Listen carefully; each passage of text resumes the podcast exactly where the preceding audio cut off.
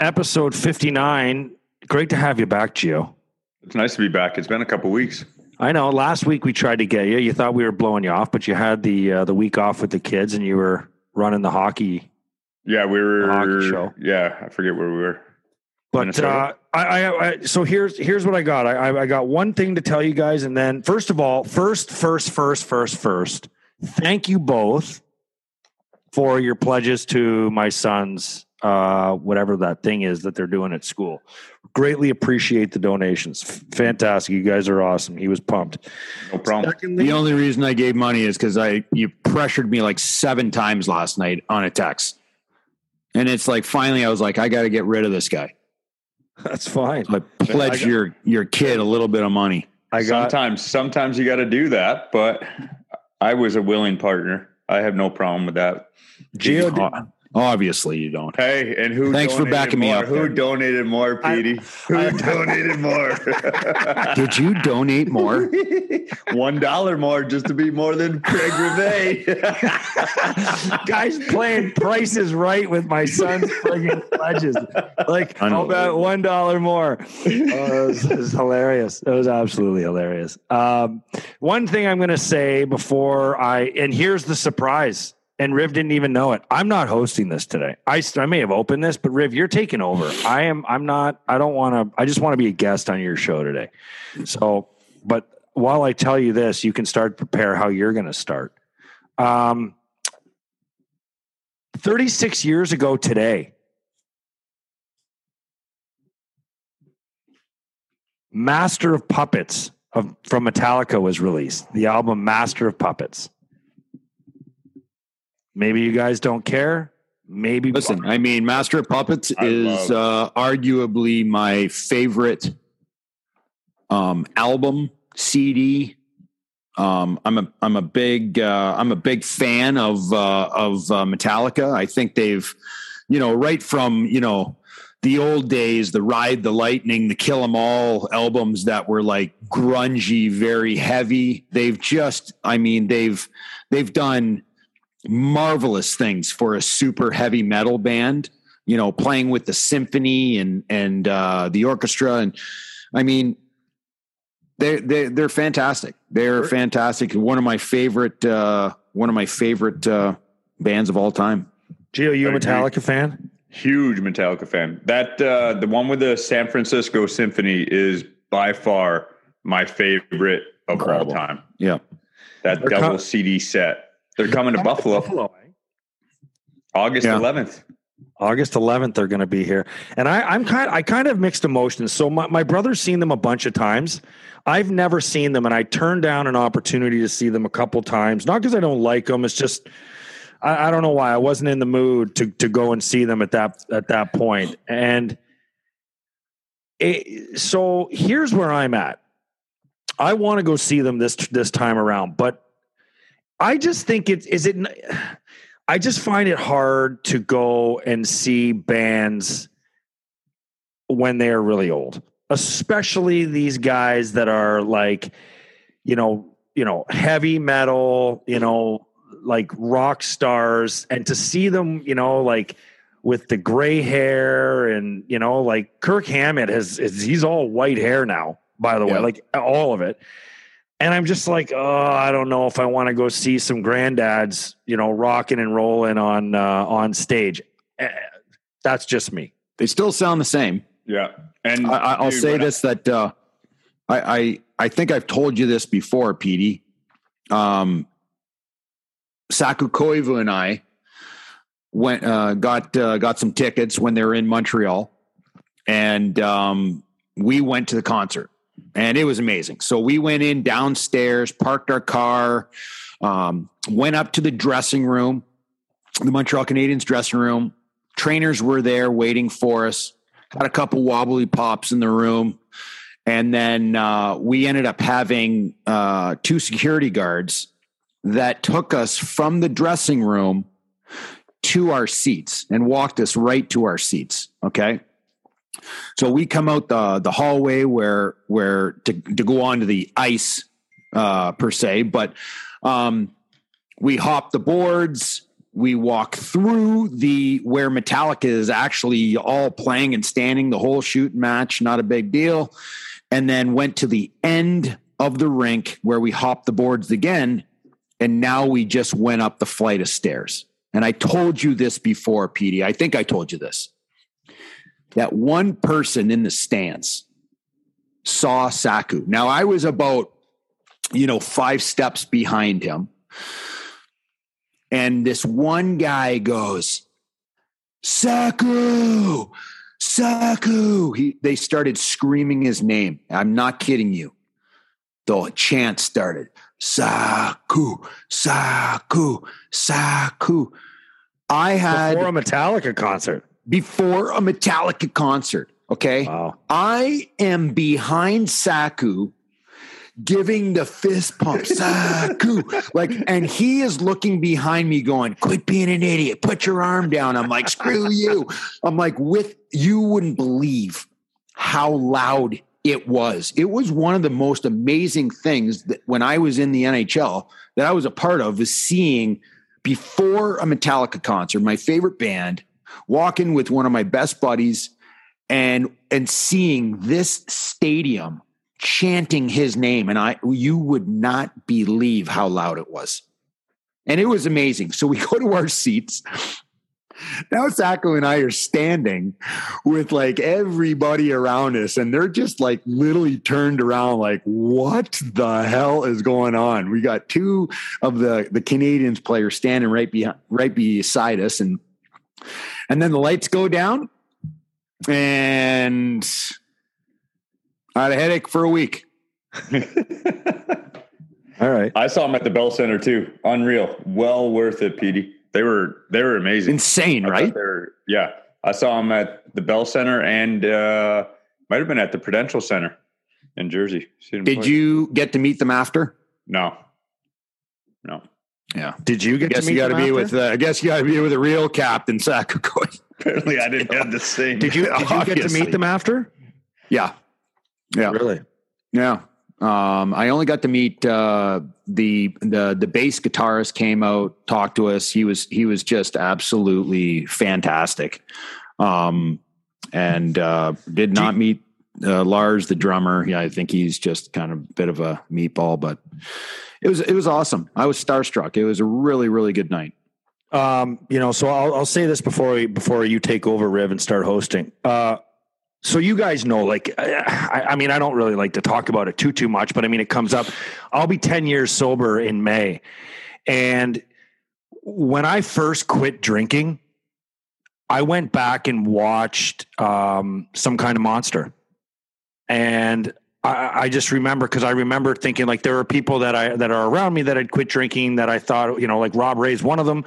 Um, you know there are lots of people that i know and also celebrities that you hear about and things like that that that make those decisions but i went back and i watched some kind of monster and i watched james hetfield and that whole thing when he left and went to rehab and i've watched a ton a ton of his interviews. I mean i think i like his interviews more than i like their music. And i've, I've watched that documentary probably three times this year alone in the last calendar year. I probably watched that documentary three times. I don't know why. I just eh, you know there's some there's something about it. It's just so real. You see these these rock stars these icons that are just on full display and it's and their lives are wide open and it's it's like uh very transparent and it's it's not anything we'd ever seen before. And that's kind of the the the, the critics that's what the critics were saying when the documentary first came out is just like how you know they you know as as you know James Hetfield put it you know they pulled back the veil on on Metallica so you could see what they were all about how they operated the struggles that they had. And I mean that guy is to me James Hetfield is a role model man I mean he went from being a complete and utter degenerate belligerent to you know, uh, the ultimate family man and and sober, clean and sober. And I just, I don't know, I have a lot of respect for that. And I, you know, I that so that's just you know when I think about Metallica, I think about I think about the impact James Hetfield has had on my life personally. I've I don't even know the guy. You know, I don't. I have no idea. I've never met him. I'd love to meet him. I know he's a big San Jose Sharks fan. Is he not? I know They they're from the- out. they- yeah, they did that. They've done a few things with the Sharks for sure over the years. Yeah, Whether it was the All Star game or I know they did cup, the. fin- cup finals. Did they do the Cup finals Yes. too, or something like that? Yes, yeah, you're absolutely right. You're absolutely right. Well, anyway, I just thought I I thought I'd bring that up, and I wanted to mention uh, thank you guys for pledging. So, Riv, take it over. Take it over. Here we go. Well, I guess the first and foremost, if yeah, Gio, you watched the game last night, didn't you? I did. Five one. It's a team that's lost six in a row. You know they've they've uh, they've had their struggles. They've played some very good games this year, but they've had some struggles. Okay, and you walk into Toronto Maple Leafs. This is a powerhouse team that has an insane amount of offense. Um, you would call them. I think you would call them um, a cup contender. And you could we could sit here and debate this all day, but they're a team that is still one of the top in the league. They've played exceptionally well. What the heck happened last night? And I'm going to tell you this. We've all been in the situation, all of us have been in the situation where the Toronto Maple Leafs come into Buffalo. I step out on the ice and two thirds of the building is wearing white and blue. You know, the it, it just it is so irritating for a, for a for a hockey player that's trying to represent your barn, your team, your city, and the entire the, the entire building or two thirds of the building is from another team. They come in, they usually do very well. They walk out of there, they're cocky, this and that and the other. And I couldn't help but think last night with a smile on my face good for you guys. Good for this team last night to put a spanking on the Toronto Maple Leafs In Toronto. in Toronto. In Toronto. That's another like that's huge, right? Like it's I want to say that's almost better than doing it at home because you're in front of their fans and and Ribs, you know, like obviously being in Buffalo and Montreal, Toronto fans are are some of the hardest to like because it is Leafs Nation anywhere you go. And being on the other side of that rivalry with two different teams there's nothing better than going into Toronto and coming out of there either whether they're booing their team off the ice or they're leaving the building early there's nothing better than having that happen in Toronto Very much so. I mean, you you look at uh, you look at uh, some of the big rivalries around the National Hockey League, the Battle of Alberta, the hatred of Edmonton and Calgary. Those are always spirited places, spirited battles. Every game means something. Um, you look at uh, you know the Rangers playing the Islanders, you know, or something like uh, along those lines. There's spirited, you know, battles between these teams. Well, Montreal and Buffalo, or uh, you know, Buffalo and Toronto have that hatred for one another. They really do because they're they're close proximity. You know, it just sucks right now that they they can't seem to figure out to get two great teams on the ice together. It's either Toronto sucked back in the day and and and the Sabres were good and winning president's trophies, or now it's vice versa. You know, yeah, Buffalo trying to find their identity. They're, you know, trying to, you know, work with these young players to make this team better for years to come. And you have Toronto right now that is a cup contender. Do you do you think that there's a generation of fans that don't see the rivalry with Toronto? Like they haven't really kind of experienced. Well, if you're a because of that? Buffalo fan right now, because it's not fueled, right? Like there's what what fuels hatred? Big games, uh, emotional games, arrogance teams. fuels hatred. Yeah, if you're a Buffalo fan right now, and you know, there, listen, I mean, there's been a uh, a decade of pain and suffering. Okay, But Toronto isn't Toronto isn't reciprocating that same that same feeling that Buffalo is right now. Buffalo has well, you'd hatred. have to go back They- they 15 turn- years, Gio. Well, that's what I'm saying. I think there's a generation that doesn't even see this as a rivalry And because of that, because they because the Sabres had- have been so bad for the last decade. yeah, for but sure. before that, when the Buffalo Sabres showed up in Toronto, okay, or those Toronto fans came over the borders and watched their Toronto Maple Leafs play in Buffalo and got absolutely spanked, those were not good times for the Toronto Maple Leafs. Those No. were not good times for the fans. So there is a rivalry there because of the proximity, the the distance between the two teams. I think Carlo Colaiacovo tweeted the most perfect line last night. He wrote, "The NHL teaches you a great lesson when you don't respect your opponent." I think the Leafs just thought it was going to be easy last night. To be honest with you, with Sabres, what did they lost? Six, seven in a row, six in a row for sure. You know, goaltending issues. They had a forty-year-old goalie in net. They had they had been not playing very well at all. Um, you know, they had you know that game in St. Louis where it looked like they had some energy in life, but I mean, they, they still they didn't get the job done, and by that I mean win the game. And I think that's what happened. I think you know Toronto came out last night thinking it was going to be easy, maybe even stat night, especially after the week they've had with the goals. Right? We had that the Detroit game where they win 10-7 and you know you just you look and you think that's what I was thinking the whole time. I'm like, man, the Leafs did not take this team seriously. No, and, and listen, it happens different ways, right? Like, how does when we say they don't take them seriously, they came off, like you said, PD, a big, big week where they're scoring goals, they're feeling good about themselves, and now it is a Wednesday night against the Buffalo Sabres, who are towards the bottom of the league. That extra motivation to get up for the game, the extra motivation to really dig in deep and kind of it, it's not there because you've you've had success in this immediate week and you're facing a team that is towards the bottom of the standings so it's a it's a mental and physical reaction to what's what's going on with them and so i i don't think they respected them but i think it's somewhat natural to have that dip and then get punched in the face and then have to have to eat it. Every team does it. You've done it on teams you've been on. It's happened to us. Um, it's just a natural thing over the course of an 82 game schedule. Well, they play again on March 13th. All right. Outdoor game? Uh, is that March 13th?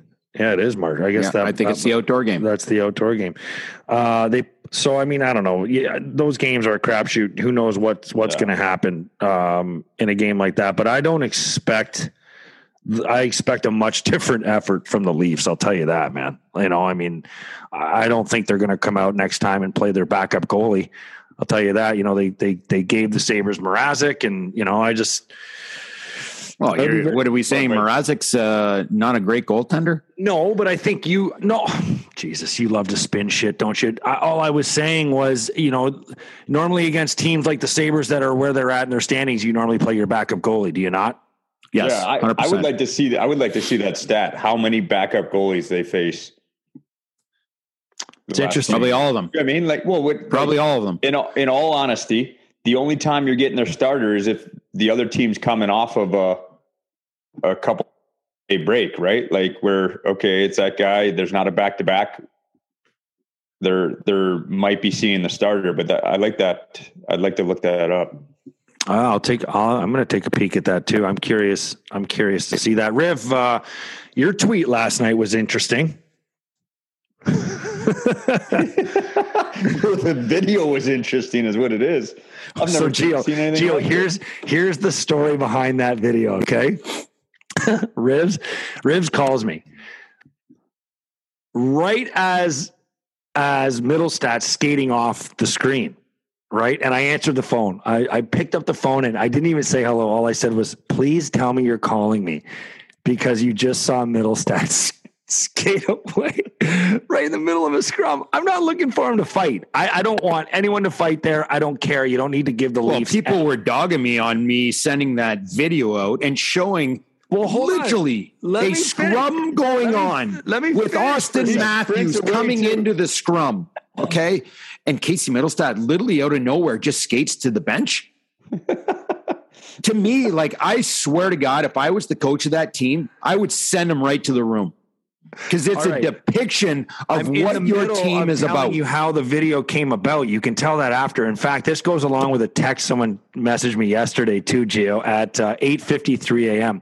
I want to cut up your audio video and ring a bell every time Craig cuts you or a guest off and see how many dings are there are by the end of the episode. but anyway, so Riv texted me last night and he says, or he calls me and and, and I, I said, please tell me you're calling me because you just saw Mittelstadt skate out of the scrum. He's like, Are you fucking kidding me?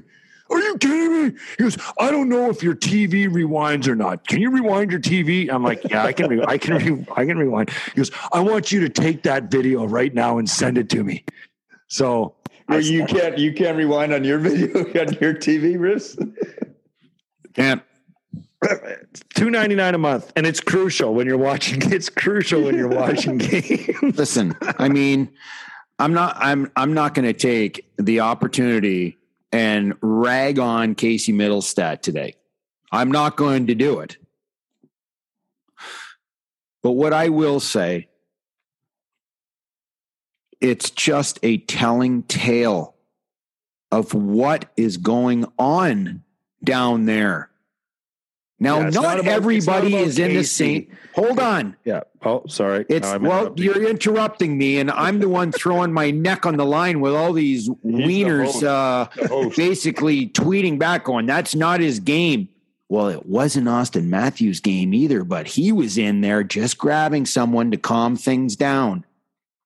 You You're stand next to stronger. Someone. You are stronger in numbers, Geo. You're not a fighter. You're not a fighter, not in the slightest. You're a goal scorer. You were a guy that played with an insane amount of speed. You scored goals. You knew how to play the game. But I'm going to tell you right now, if there was a scrum there, you and your five foot eight frame would be right there backing up the toughest guy in the team or the weakest guy in the team because you knew and you also learned from the group that you came in with the the Scott Stevens, the Ken Daneykos, the the Randy McKays, like it, went on and on and on.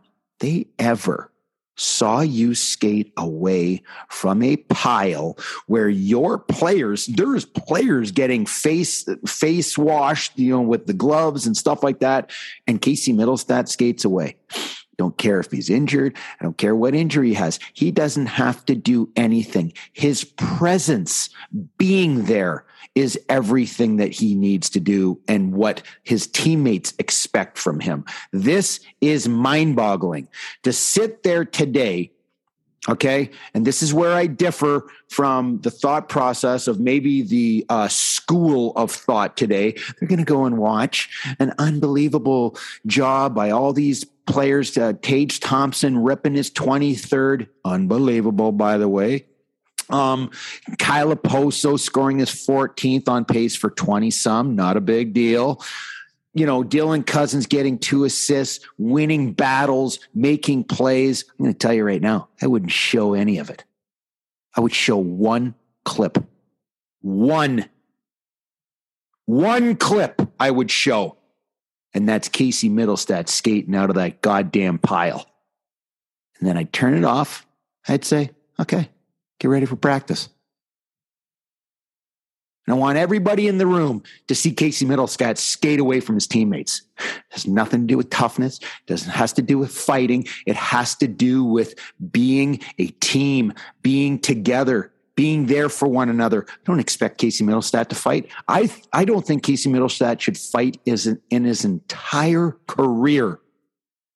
But he is obligated by wearing that jersey and that crest on his sweater being in that pile, just standing there is is enough for everybody to say he was there. That's the equivalent to being at the bar with your buddies and and somebody starts something with you, and then one guy just goes and grabs himself a beer. it, it is. You can't even argue any any part of your. Uh, I like to take the other side a lot of times with your Riz, but there's no there's no excuse for it. You can't. No one is saying to fight. There were scrum after scrum after scrum, and everybody's a part of it. You just grab someone and you stand. You could be you can be buddy buddy with that guy, but you do not leave the other four guys in that corner or on the boards.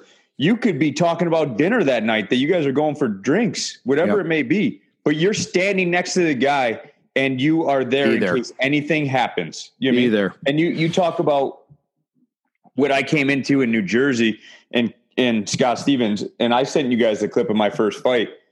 Like it, it's off of a scrum. I'm tied up with Todd Marchant, and I end up we end up fighting. But Scott Stevens literally is circling around. It was my rookie year.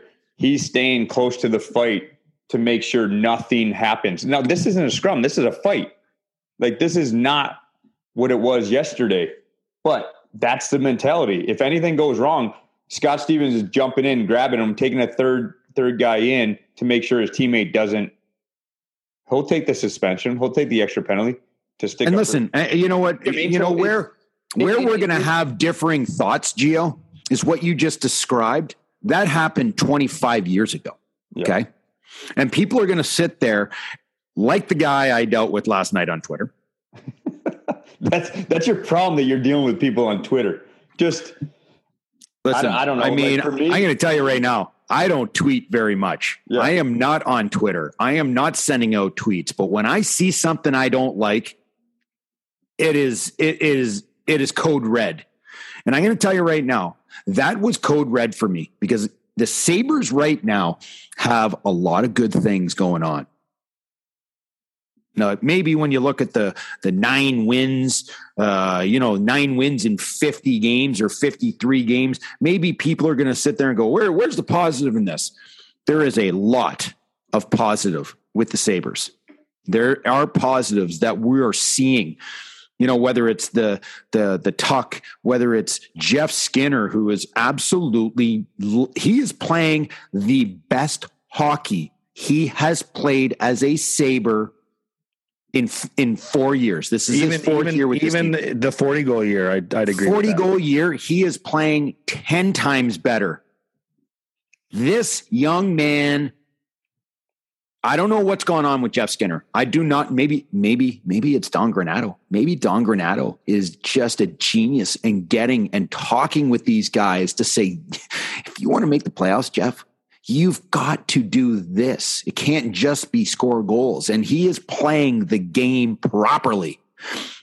You know, you look at you look at Dylan Cozens. He hasn't had the greatest year. That's because I expect more from him. I think he is going to be a special player in this game, and he is continuing to get better. Okay, Tage Thompson. I called that years ago. Did I not, Petey? I called it years ago that Tage Thompson was going to be a 25 goal scorer in this league, and I got shit on. Okay there are a lot of positive things. You want to know what's positive is is our top offensive defenseman who has insane amount of poise, the puck moving ability, okay? And he's in front of the net taking abuse from a Toronto player and him not taking any shit and cross-checking this guy back and showing that he is not going to take anything. This is Rasmus Dahlin. These are things that translate into the minds of the players that you play against for the future. And there are a lot of good things that we're seeing from the Sabres. Last night, it was a storybook, fairy tale game for this team. They they worked exceptionally hard. They did a lot of great things. They were absolutely buzzing. But my one little my one little thing and it's a small thing maybe in some people's eyes but in my eyes and still a lot of teams in this national hockey league you have to have a tight team and that to me that small little insignificant play still needs to be addressed. That's just what i think. Do you, do you do you address it individually? Do you address it individually and with the team, or do you go with your your thing as you just blindside the shit out of them, right in that team video session, and just embarrass them for it? Like, how do you handle that? You're Well- Donato. Well, You're I'm not in the staff. business of embarrassing. You're, you're, you're Kevin. I'm not in the Adams, you know I business mean? of embarrassing. I'm in the business of him being an understanding. There's things that you do and there's things that you don't. And this is Yeah, something not- that cannot happen again. Do you think it even I'm gets saying brought that's up what's to you? going to happen if you. What's that? Do you I think don't, I don't know that it's brought up. And I'm, I'm going to go out on a limb brought and say that this that that it's it wasn't even unless unless Don Granato follows Craig on Twitter. I, I can honestly tell you that I I don't think that he would have a, an issue with what happened. I don't know Like, that he wouldn't. I don't think he would not have. I, I think he would have an issue with what happened. Now, whether he sees it or not, whether he is watching the game film that closely, whether he saw it live or not, are all the variables for me. I think if you see that as a coach, and I think the way Granato is, I think he would have an issue with that. These I these just uh, don't know whether it's it's it's it's going to be seen and brought to light is what That's well, the- that would be wrong then, Gio, because I'm going to tell you right now. You know what's going to happen in the videos today? It's going to be an easy day for Matt Ellis and the other assistant coaches, breaking down all of the great things that this team did the forecheck, the back check. They blocked shots. They were physical. They moved the puck exceptionally well. They scored timely goals. They were tenacious. This was a very good game for this hockey team. This is something that you you like to see as a coach. You like to see your um, all the hard work that you put in practice. You're you're going to start to talk about key things that you're doing in practice are starting to translate into the game. Don Granato is going to show all this stuff. Okay. But I'm going to tell you right now, your hockey is not a perfect game. There is always going to be mistakes. It's there's never been a game in the history of the hockey anywhere on the planet that has ever been perfect.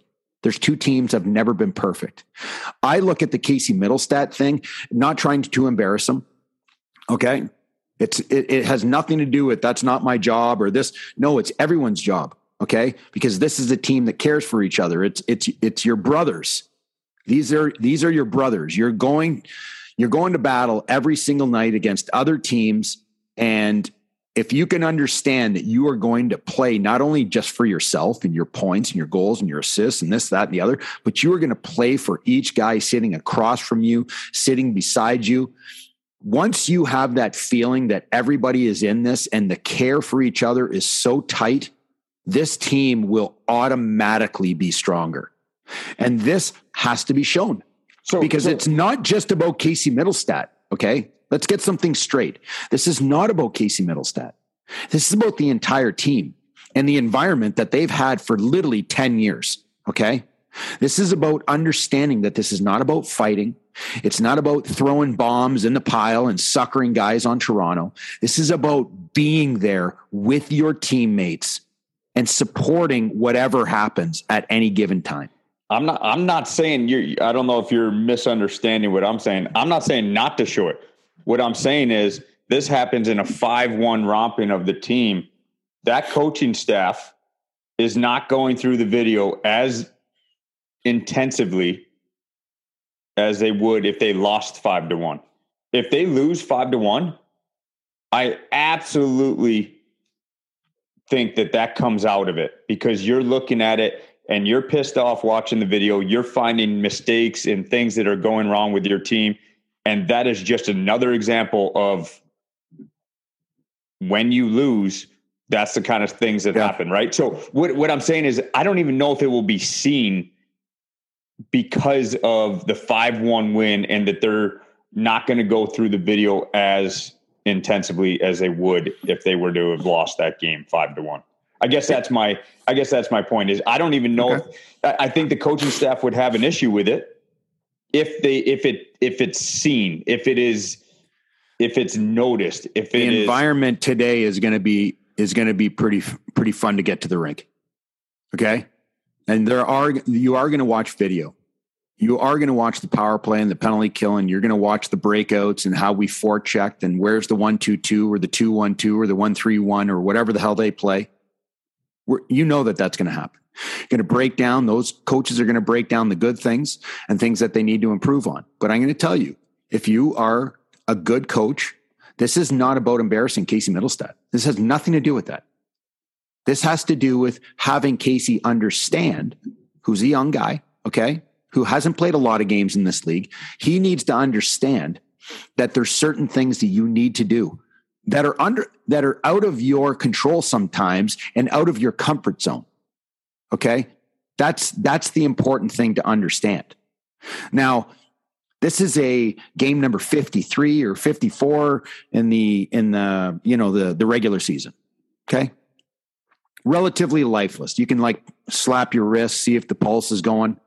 I'm going to tell you right now, Casey Mittelstadt doesn't understand that that type of game and what he did, and it's a very minute, minute part of the game. It didn't didn't affect the game, but all these little things will translate into the playoffs when when things are much tougher, much Well, tougher yeah, to play. yeah. The emotions get a lot higher.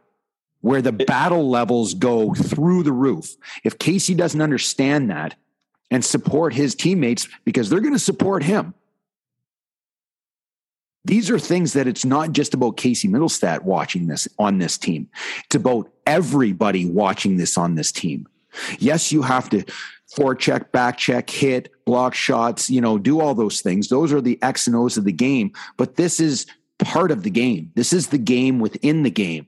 Well, if you Okay. if you do those X and X's and O's without the emotion, without the team mentality, without the pulling for each other, you're you, you're just a, a a good team in the sense that you can get by, you can win games, you can maybe make it into playoffs, but until you come together as a team, until you pull for each other like that, until you are legitimately you you can say and talk all you want that hey i got your back i got the guys back next to me i got him but it's the actions with which you do it. It's how you live it day in and day out. Whether that's on the ice whether that's in the dressing room whether that's in the weight room in the training room in the coach's room whatever it may be if you got that guy's back it will translate into something deeper and better. And until you have that you're not going to be a true cup contender because nobody wins the cup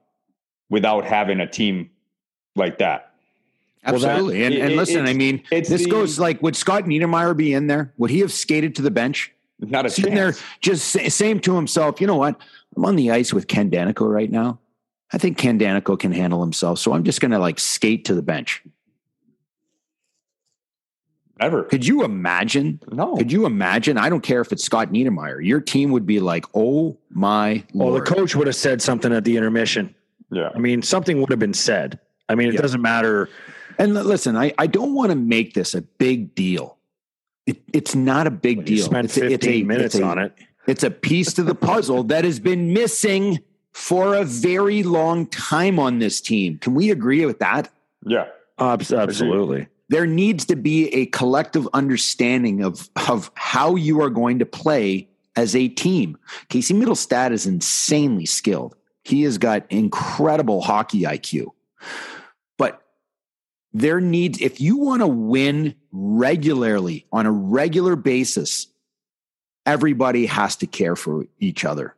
And everyone has to support each other in all whether you're winning whether you're losing when things are tough you need to you know support each other. And when you're in situations like that where you have players on your team battling in a corner in a in a maybe a little scrum of fisticuffs you don't get up and skate away because now you're outnumbering now you're outnumbered in that corner Well, I'll tell you what, fellas, um, that win could not have come at a more crucial time for this team. And, you know, Yeah. because they had lost uh, bu- bu- bu- bu- bu- Ottawa, Colorado, six in a row Columbus, Montreal, St. Louis, Dallas, seven. One, two, three, four, five, six, six in a row. And then now they have a nice homestand. But here's their schedule coming up Minnesota, okay, LA, Florida, Vegas, and then you have Toronto again on the 13th. And then after that, you have three days, but you head out west. You have Edmonton, who's in a dogfight, Calgary, who's awesome, Vancouver, who's in the fight of their life.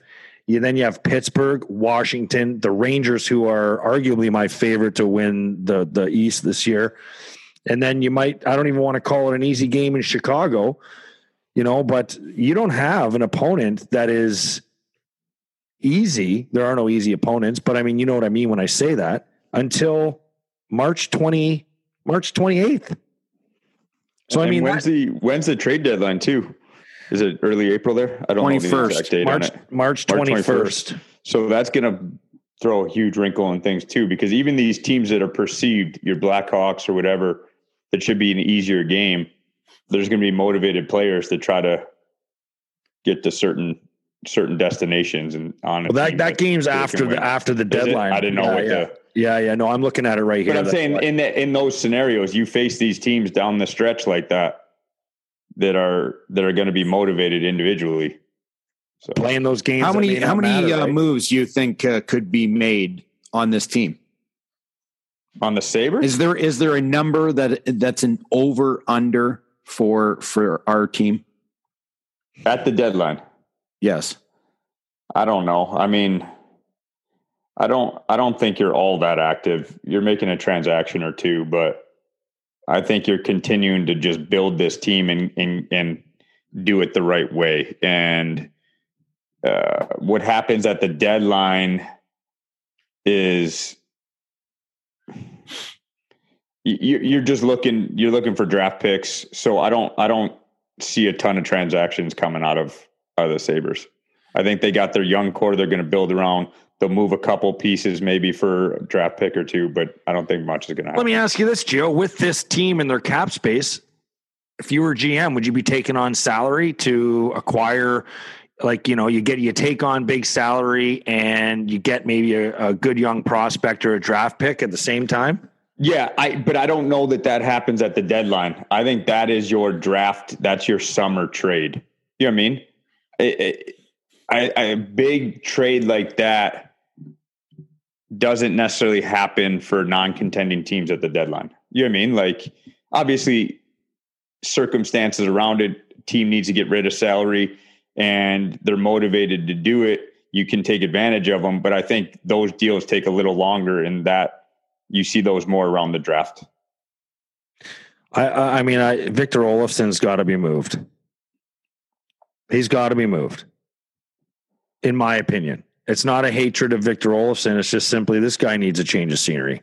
Uh, it's just it's it it hasn't been the same with him in the last year and a half. I don't know who would take him. I don't know who wants him. Uh, Elliot came on, and what did he say that day? So what did he say, Riv? Maybe the Rangers. He could see the Rangers maybe taking a Yeah. flyer on him. Which yeah, one the, you know the Rangers are in a situation that you know Victor Olofsson's not making a ton of money. He's making three million dollars, a lot of money, but he's not making the five, six, seven, eight, nine. Um, Victor Olofsson at the start of the year started off exceptionally well. Okay, got injured, and then it's it's been a real struggle for a goal scorer. He, you know, he scored again last night, which I'm extremely happy to see where he scored the goal. He the scored literally standing on top of the crease.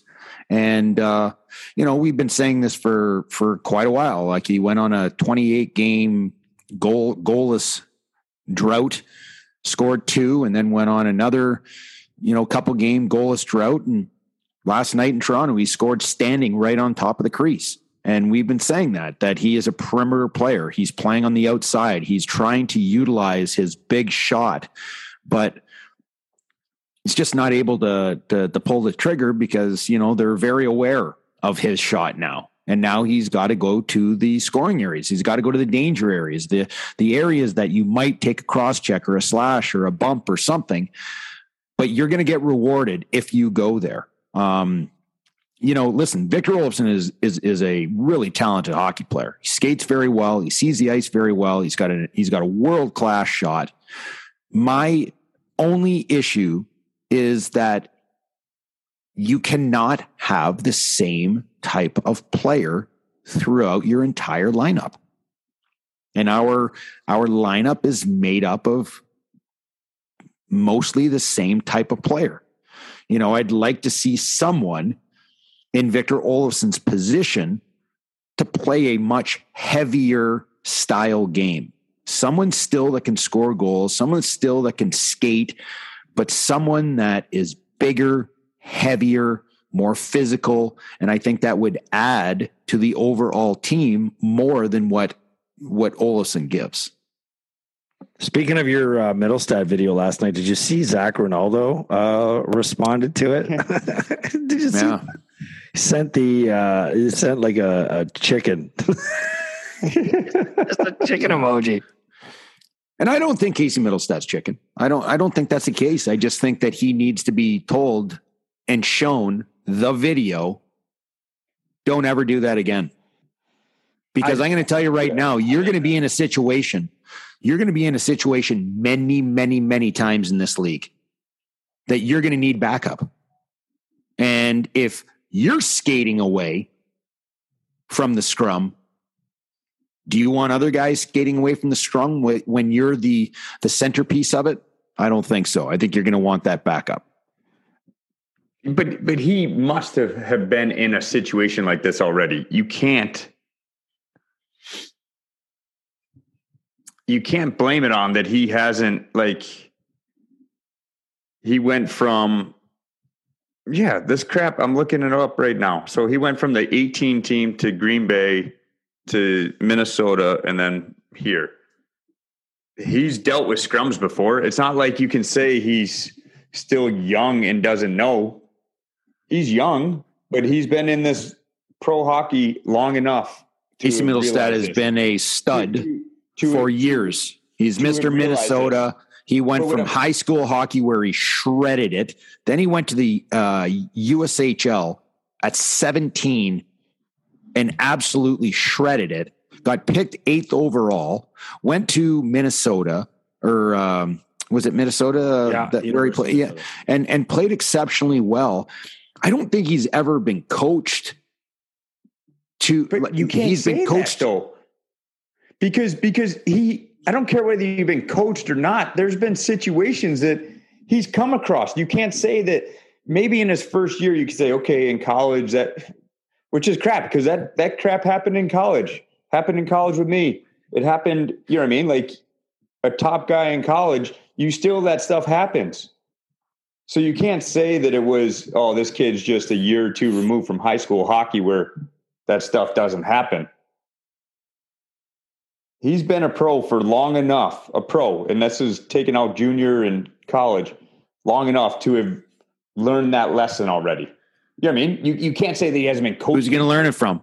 I, am just saying. It, well, I mean, you all you got to do is watch watch hockey. Around. Like no one, no one ever the league. What do you mean? Who's he going to learn it from? Uh, like, what do you mean? You can be self taught. That he, that's that's Boy, sense. Like you, some kids are not self taught. Some kids need to be told. Watch, he must not watch the NHL then at all.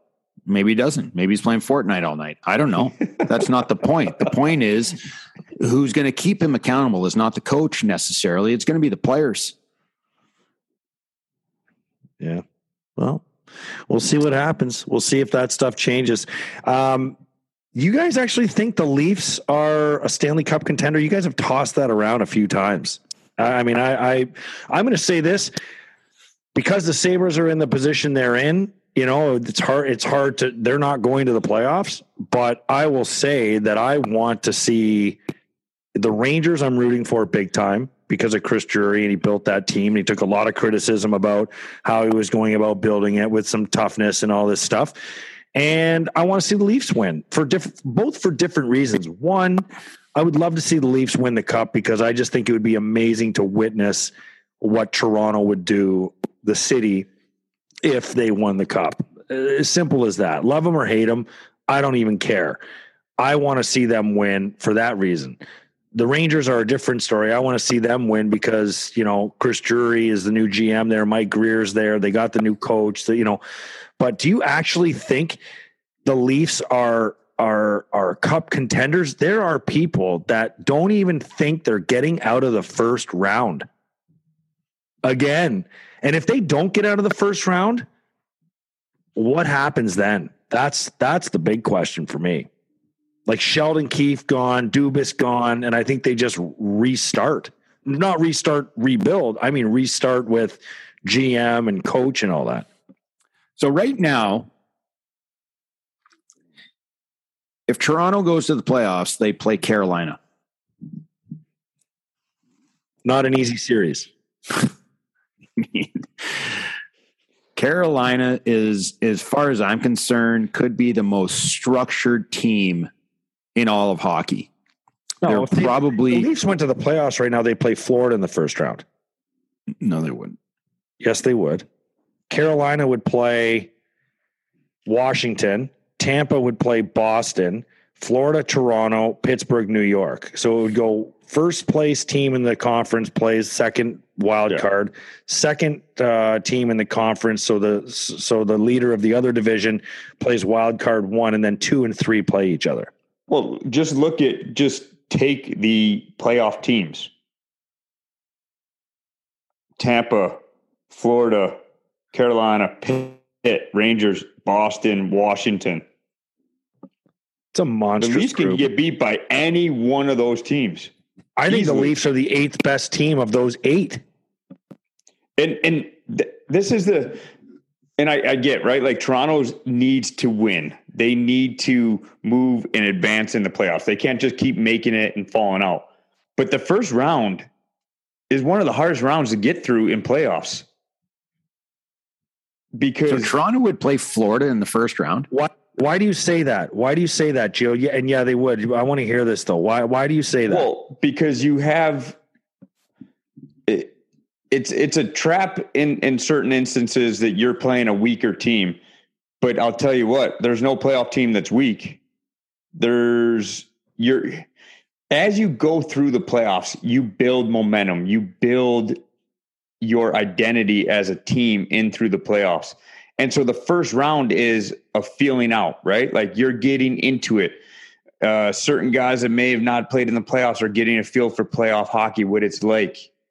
As it goes along, each round, you continue to build and get better. Look at Montreal. They just last year they built off of momentum from series to series to series. And they got momentum from winning that first round for feeling it out. And they may have been taken lightly in that first round. And so now the opponent doesn't have that extra little bit because they're like, ah, we're the favorites. We should get by this. We finished first in our division.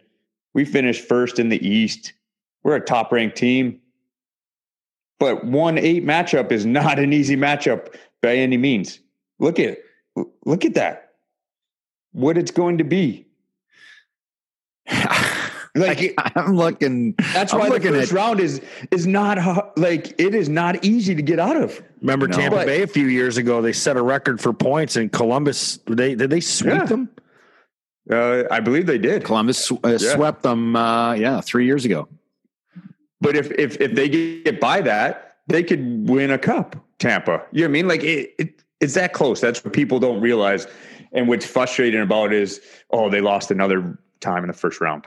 that shit's hard, Gio, man. I know you won a cup, but I mean, was there a team that was better than the cup team you were on that you were shocked that you didn't make it further? Uh, there was lots of teams. The I, I don't know that they were better, but there were plenty of times that you know that uh, I mean we lost to Carolina in our first round in New Jersey, and we shouldn't have. Uh, we were up, and they ended up tying the game, and then going. And I want to say it was like Didn't something happen with Oh, that game? Didn't know Brodeur let in a, a rough one late? Yeah, so we we let a, a goal up. We're up. It would have been. Uh, I'm trying to think. It, it might have been Game Seven, and I think it was yeah, Game Game Seven. Oh nine ish is what I'm thinking. Oh eight oh nine because I went to Against Jersey the next year. Yep. So yeah, that was my last game as a Devil because I went to Montreal. So they For we- twenty five million, no big deal. Go ahead. it was pretty nice. I told you what, it- are you gonna What are you gonna say? It was pretty nice. I, I told you. lying. I told you what Lou said to me. I want to hear the rest of this. But I told you what Lou said to me. He said, uh, "I told I told Brian he needs to take that deal because I couldn't pay him that much. I, I Yeah. wanted Brian back, but uh, you know, I just I I I, I couldn't uh, I couldn't pay him that. Yeah, and it, he did. He he allowed me. he took himself off the board essentially, so I didn't take a huge hometown discount because I would have in a heartbeat for New Jersey. Um, so we we they tied up with I don't know I want to say like fifteen to thirty seconds left in the game. Face off comes out to center ice after a goal. Can I tell you? I think it's Staal or someone. John Madden's taking the face off it gets the faceoff gets one straight into our zone, and within five seconds they score the go ahead goal. In in in a matter of ten to fifteen seconds, they went from down one, losing that series, to winning the series and moving on that year. That's like those are the things that happen, man. Those but bounces what, and shit that happened in the first it, round. It was a okay. Now, now it was a bad goal. I know you don't want to bury the guy, but he's the greatest top three greatest goalies of all time. But that was wasn't it a bad boo boo by uh, MB MB thirty? Yeah, I mean, I, I wouldn't. Say it wasn't one of the worst ones he's ever had. Like we had the one in the Cup Finals with Anaheim that he went to go play the puck. He drops his stick, it hits his stick, goes through his legs in the net. You know, like. But you guys won the cup that year, so I mean that's that year, nullified. So that's yeah. nullified. But I mean, like in terms of like crucial moments. Yeah, for sure. It was it was it was not it was one Marty would probably want to have back. It's hard to say that because you're in that position because of Marty Brodeur too, right? Like he gave you a chance all year to win. Right. You won games in that series because of Marty Brodeur. So one gaffed play, soft goal according to Marty Brodeur standards, and you can't place the blame on a guy like that that has done and won so many games for you. You know I mean? You still shouldn't have been in that situation no matter what. We still shouldn't have given up the chances we did. Yeah. So that that that goes that's probably one of the we had a great team, really good team. And we probably could have gone further and then in the matter of 15 to 20 seconds everything changes. So I'll ask you guys this because apparently I've taken over the hosting role because Craig has literally talked the entire time. So and the role of the host, Riv, is to ask the questions, let the guests speak. Eh? Just so you know, not ask the question and then answer your own question for eight, nine, 10, 12 minutes, multiple times. Listen, uh, I'm out. Thank you. Uh, I enjoyed uh, episode number 59. I'm done. No, you're He's not because you got to answer. He tired himself out. He, gotta, talked, he talked too much. You got to answer. You got to answer this question. Give me your two. Give me your conference finals two teams from the East that you think are locks to go to the Cup, and two teams from the West that you think are locks to go to the Cup.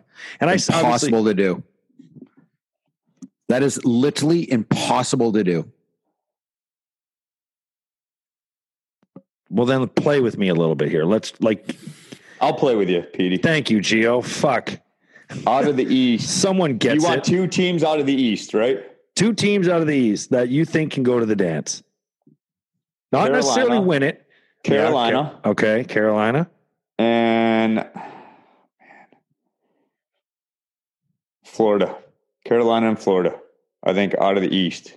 Okay. Okay. The, I, the and, and like listen, any one of I get Riv's point, you can't do it. Any one of those eight teams that are a playoff team right now can be there. But I like those two teams and I like Colorado mini one of those two teams in the West. Really? Okay. Yeah. All right. River. Um, we're going to circle back to this. In Carolina for sure. Carolina is a shoe in for me. Okay. And I, uh, oh man, Carolina, Florida. And, and, and, and listen, I'm, Carolina, and Florida. And I think that's who Geo picked, if I'm not mistaken. I was really exactly paying attention. Picked, okay. Yeah. I'm not picking Florida because, you know, my my my cousin's on it. I'm picking Florida because I truly believe right now that Jonathan Huberdeau, Sam Reinhart, Barkov, Ekblad, Duclair, like all of these guys, Mac Weegar, Bennett, like this is a very very deep hockey team that plays a brand of hockey that is really, really tough to play against. They have some big guys like Mason Marchment, um, Sam Bennett's playing very physical. They have, you know, Patrick Hornqvist, who's who's been uh, hurt a little bit this year, that's starting to come back. Like, I mean, this team is uh, is a really, really good hockey team, and and they've shown it all year. Um, Carolina, to me, is going to be the hardest team to play against. And and I and I believe that because their philosophy in winning is defense first, which that's the opposite for Florida, Tampa Bay, you know, Rangers, like you name it. All those teams in the league that are having success, Toronto Maple Leafs, they're they're the exact opposite. They're offense first. Carolina is the one team in the league that they have, if I'm not mistaken, the best goals against the best goals against in the league. They're defensively responsible. Um, they're they're top players in Carolina. Um, you know, players like uh, Aho, who's a who's a Finn, who Finns care about defense first. Okay. Um, you look at Sebastian Aho. This is the number one team in the National Hockey League right now.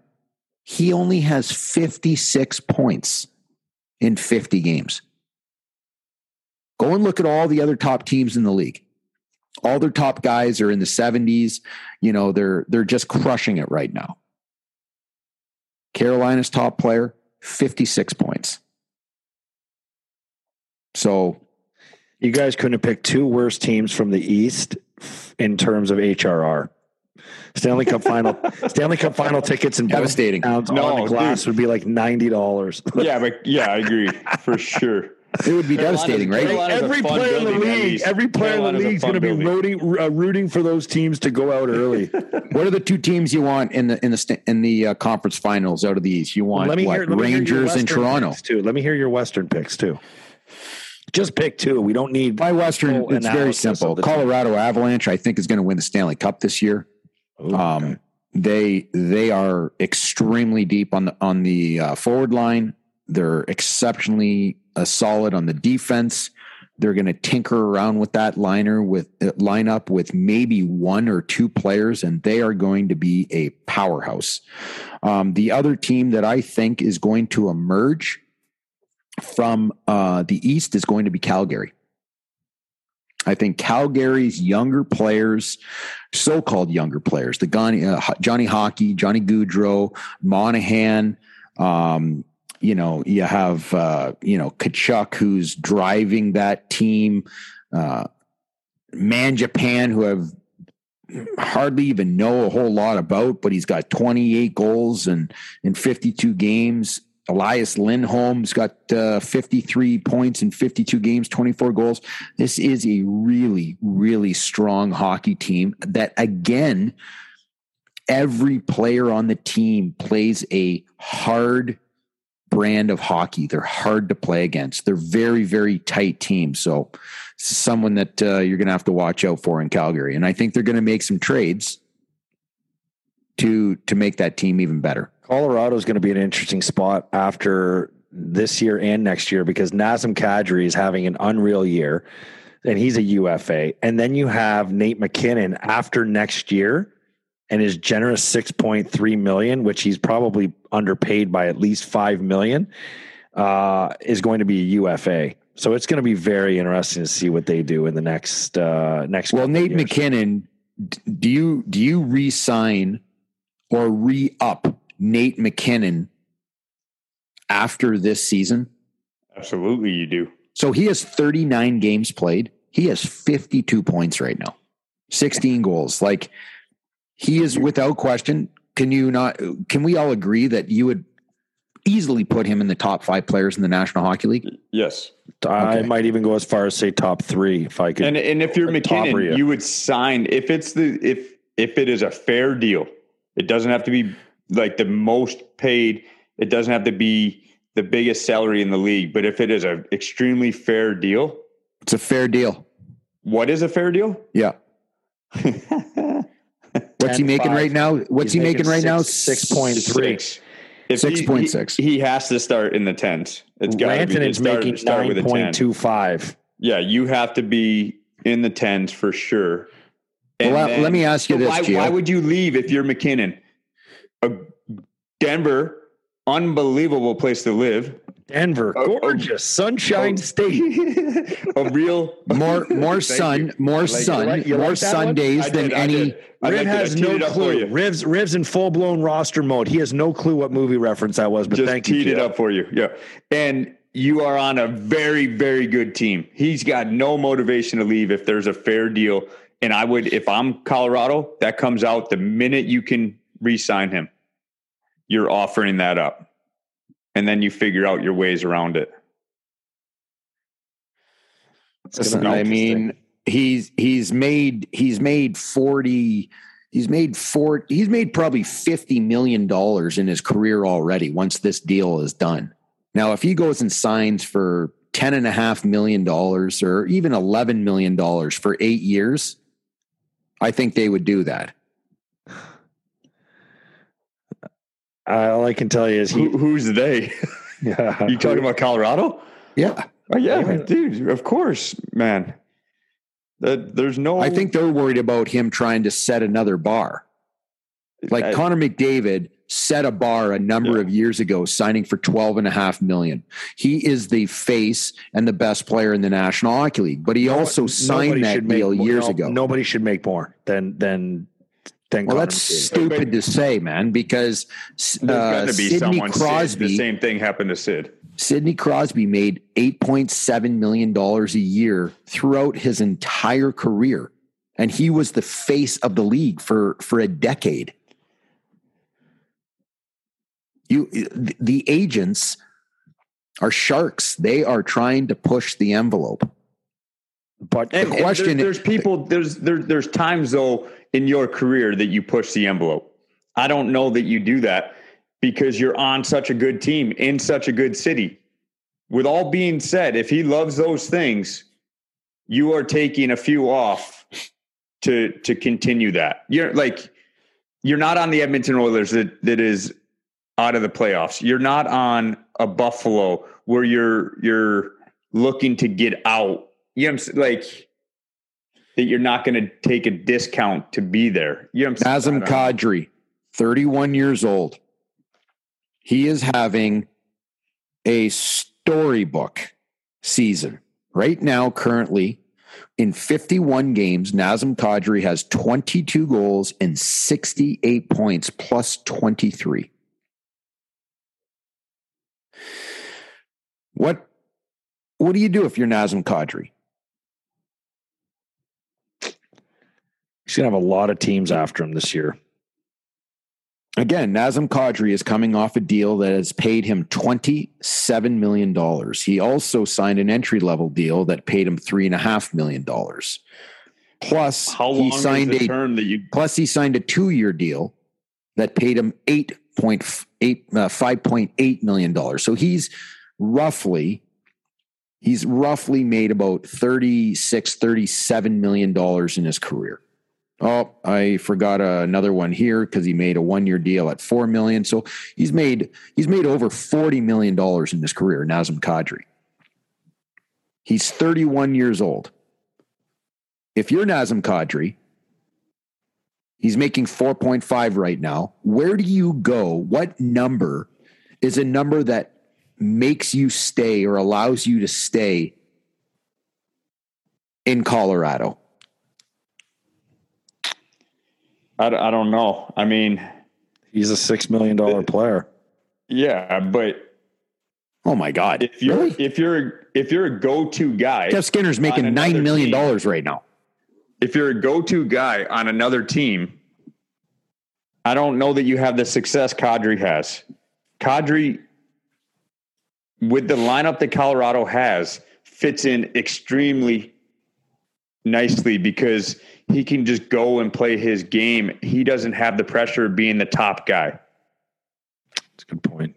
He doesn't have the pressure of being MacKinnon night in and night out. If I'm choosing to key on someone, I'm keying on MacKinnon, not Kadri. I'm taking my chances that Kadri will will beat me I'm not letting MacKinnon beat me. You're like Yep. that's what you do with Ovechkin as opposed to a Backstrom or a, a Semin at the time or a Oshie or you're like you you have to try to shut down somebody. You know who's going to be the collateral or damage on this team? The what? Collateral damage. Collateral damage. Andre Burakovsky. yeah. He's 27 years old. He's an he's also is an unrestricted free agent. He makes 4.9 million dollars. They are going to have to make a decision. They're already going to have to pay, you know, Nate MacKinnon probably uh, the 11 11 and a half million dollars a year. But in order to be able to do that, you're going to have to shed salary somewhere. And that's going to be because they're going to probably want to keep Nazem Kadri more than they want to keep Andre Burakovsky. Correct. So you're shredding $5 million just in that player alone and probably lumping it right on top of MacKinnon. So it's almost like losing a player. And now you've got to deal with Nazem Kadri. Where do you go from 4.5? Does he make 7.5?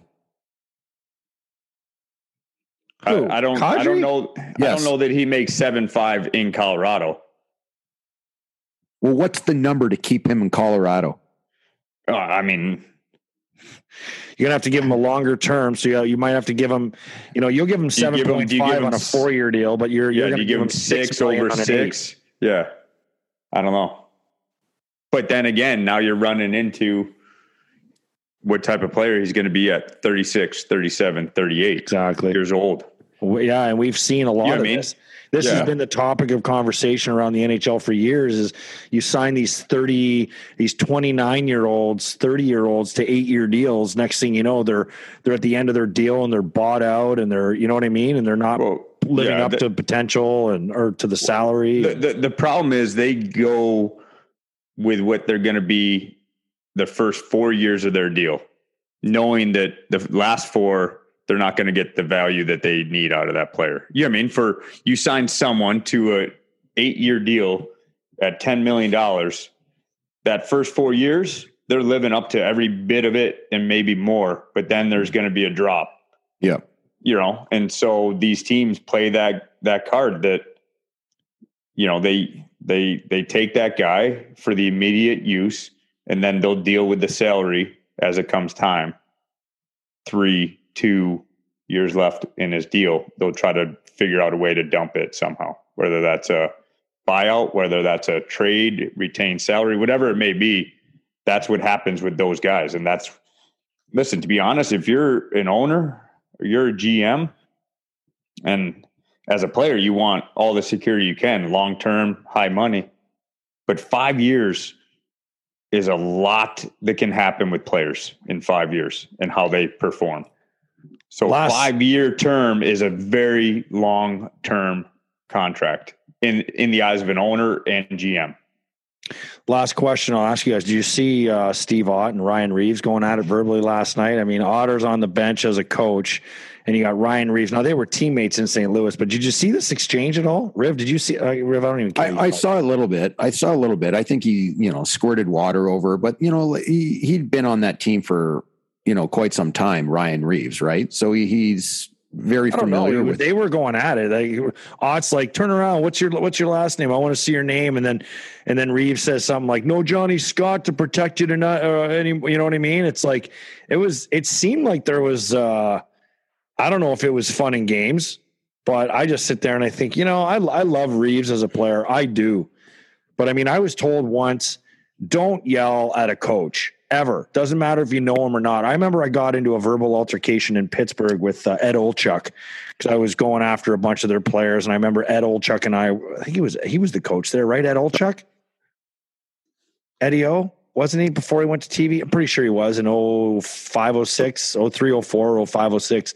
Anyway, so I just remember James Patrick comes in. He's like, "Don't you ever speak to another coach ever again.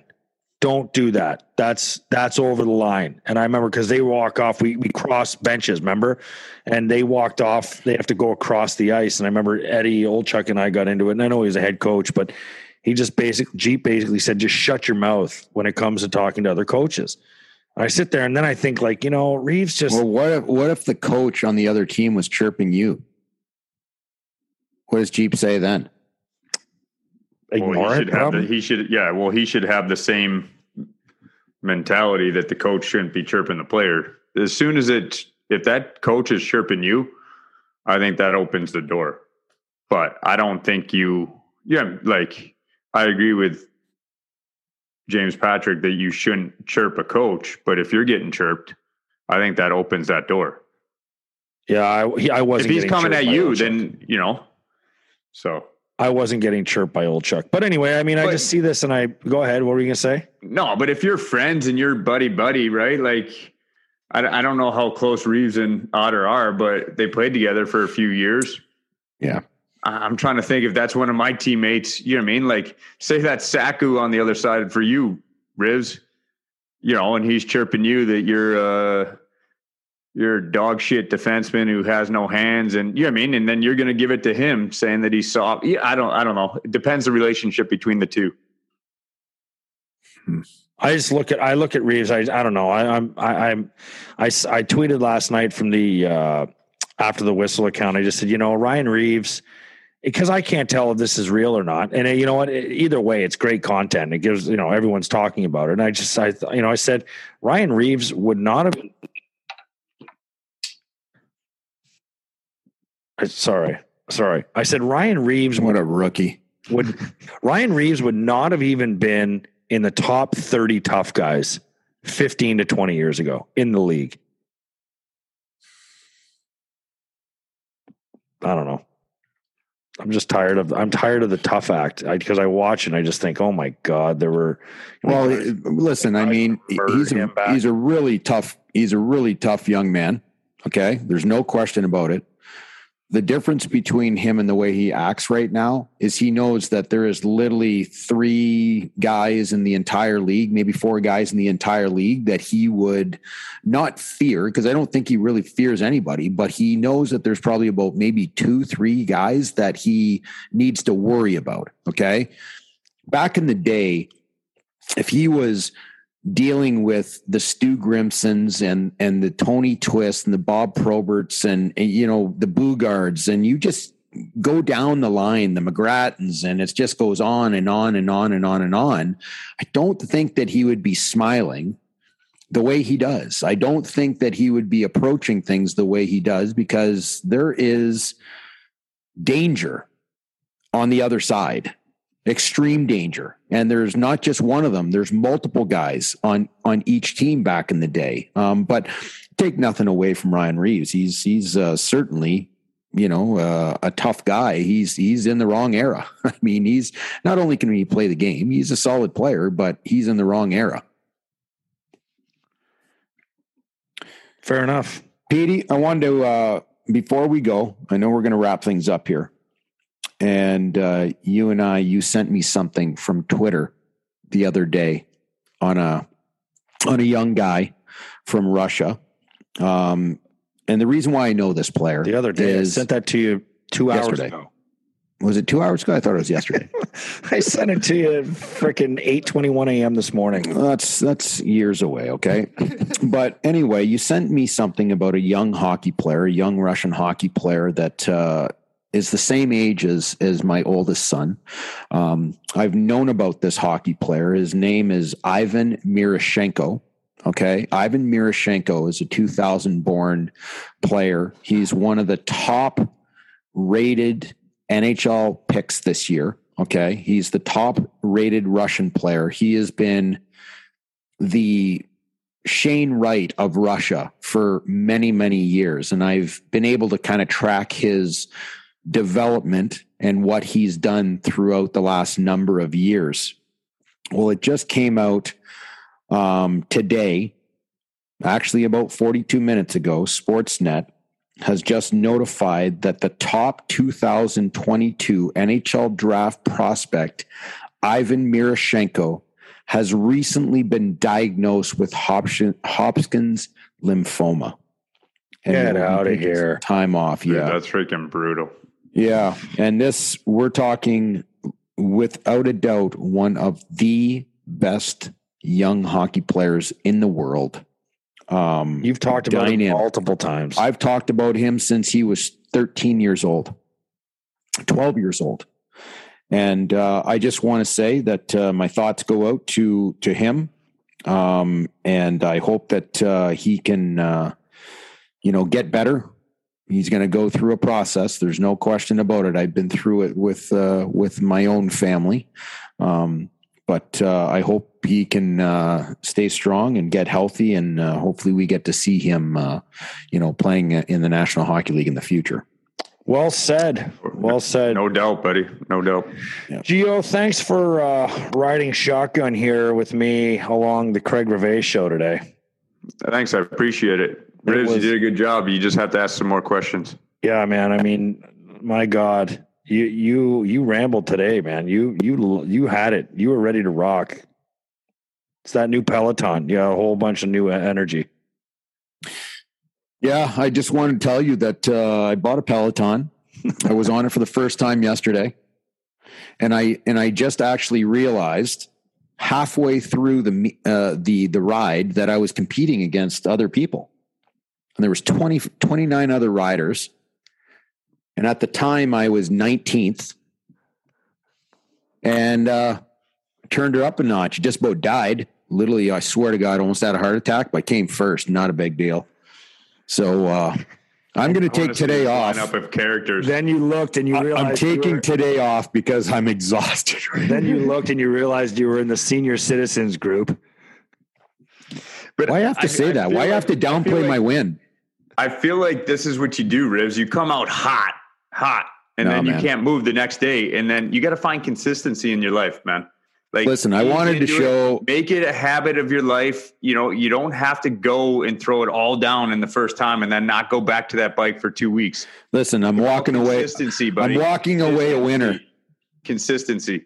I'm never riding that bike again. It was a horrible experience. Well, speaking of senior citizens, I think I just landed, or I haven't yet because they haven't gone on sale yet. But I think I just I'm going to be landing uh, tickets to see you know Metallica.